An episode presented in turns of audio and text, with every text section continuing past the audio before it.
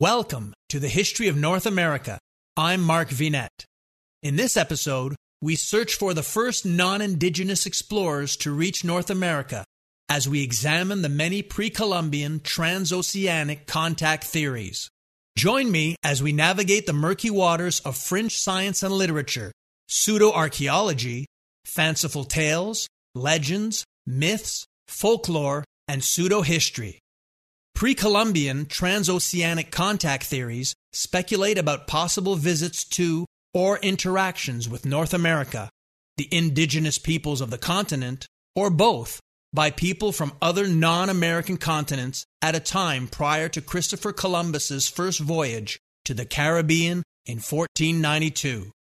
In this episode, we examine claims involving Oceania, Asia, and Africa that most mainstream scholars and scientists view with skepticism or claim to have disproven or debunked.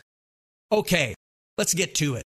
Researchers have proposed a theory of contact between Hawaiians and the Amerindians of Southern California between 400 and 800 CE. The sewn plank canoes crafted in this region are unique among the indigenous peoples of North America, but similar in design to larger canoes used by Oceanian Polynesians for deep sea voyages. Other researchers have argued that the Olmec civilization, discussed in episode 8 of this series, came into existence with the help of Chinese refugees, particularly at the end of the Shang dynasty around 1200 BCE.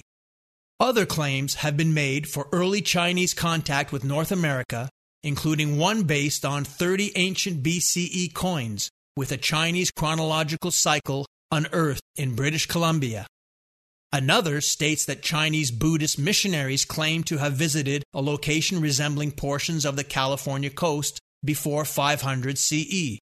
And perhaps the best known theory involves a Chinese fleet arriving in North America in 1421. Anthropologists suggest that certain indigenous people of New Mexico exhibit linguistic and cultural similarities to the Japanese. They speculate that Buddhist priests or restless peasants from Japan may have crossed the Pacific in the 13th century, traveled to the American Southwest, and influenced certain native societies. Others have argued that pre Columbian contact between Japanese sailors and Native Americans was highly probable, given that several dozen Japanese ships are known to have been carried from Asia to North America along powerful Pacific Ocean currents during the 17th, 18th, and 19th centuries, landing at places between Alaska's Aleutian Islands in the north and Mexico in the south. While admitting there is no definitive proof of pre Columbian contact between Japanese and North Americans, it is thought by some as implausible that such contacts, as outlined above, would have started only after Europeans arrived on the continent and began documenting them.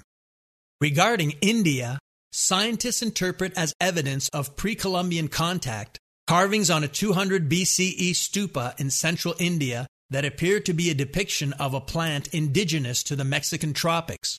Others believe that certain motifs present in the carvings on a Mayan stela at Copan in Mesoamerica represent the Asian elephant while some 12th century objects depicted in Indian carvings from Bengaluru, today known as the city of Karnataka, resemble ears of maize, a crop native to Mesoamerica. Claims for an African presence in Mexico stem from attributes of the Olmec culture. This idea was first proposed in the mid 19th century.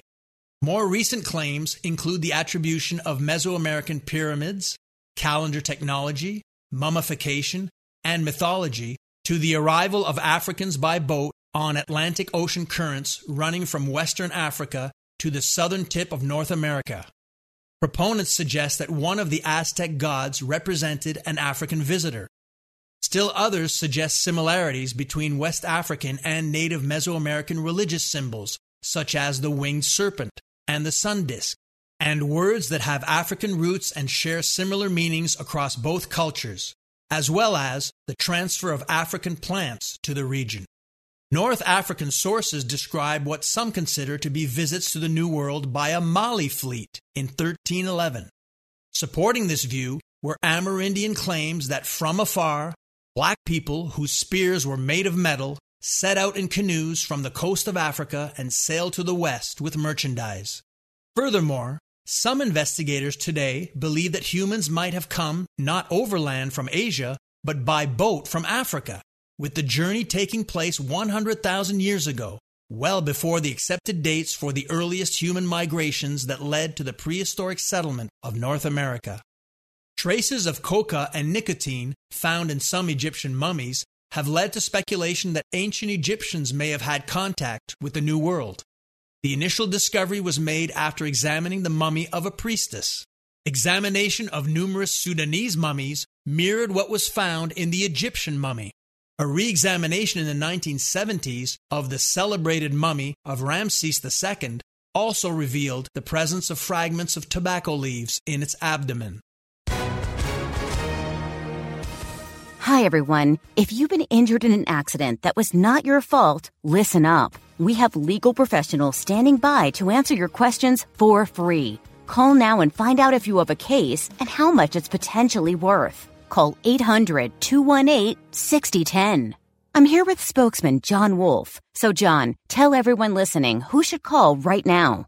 Well, Maria, first off, thank you for having me here. It's always nice to answer the listeners' questions.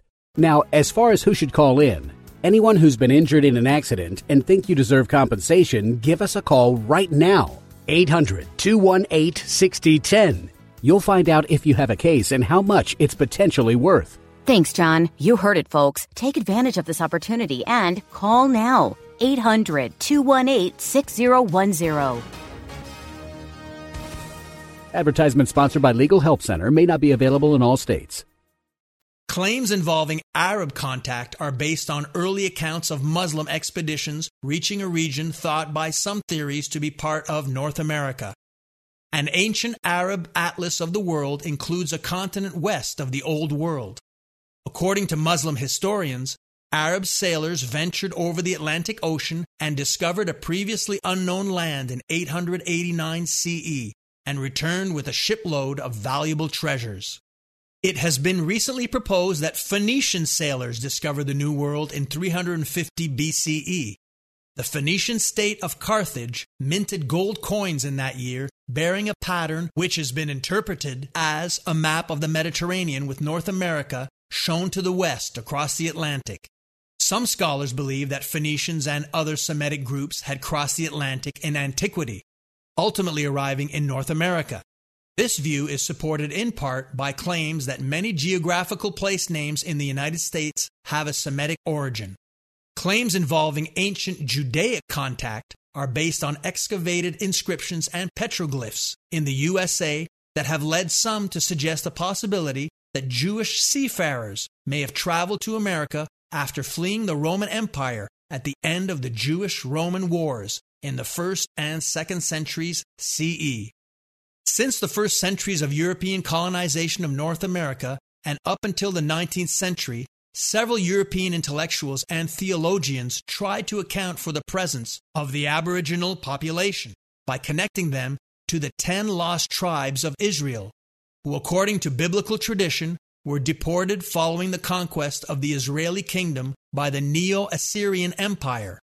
Starting in the 17th century, theologians published tracts arguing that the native population of North America were descendants of the ten lost tribes and contended that the discovery of the alleged long lost Jews heralded the imminent coming of the biblical Messiah. Join me again next time as we continue our search for the first non indigenous explorers to reach North America. Check out the YouTube version of this episode, which has accompanying visuals, including maps, charts, timelines, photos, illustrations, and diagrams. Support our channel by watching and clicking on the ads in the video. It costs you nothing, and by doing so, gives us extra credit and encourages, supports, and helps us to create more quality content. Please consider supporting our History of North America series in the following ways. Join our growing community on Patreon. We offer lots of membership benefits, including books and artworks. As you know, I have written many historical nonfiction and fiction books, including exciting international historical mystery and suspense thrillers. One such novel, The Maesta Panels, is set in beautiful Italy, the birthplace of Genoese explorer Christopher Columbus, who is mentioned in this episode. All my books are available in print and digital format on Amazon. If you shop on Amazon for books or anything else, make sure to use our free link so Amazon knows who sent you, thereby giving us extra credit with no supplemental cost to you. All links appear in this show's description and on our website at markvinet.com. Spread the word to family and friends. And remember, all positive ratings, reviews, feedback, and comments are appreciated. This helps us grow and reach new listeners. I'm Mark Vinet, and I hope you enjoyed this episode.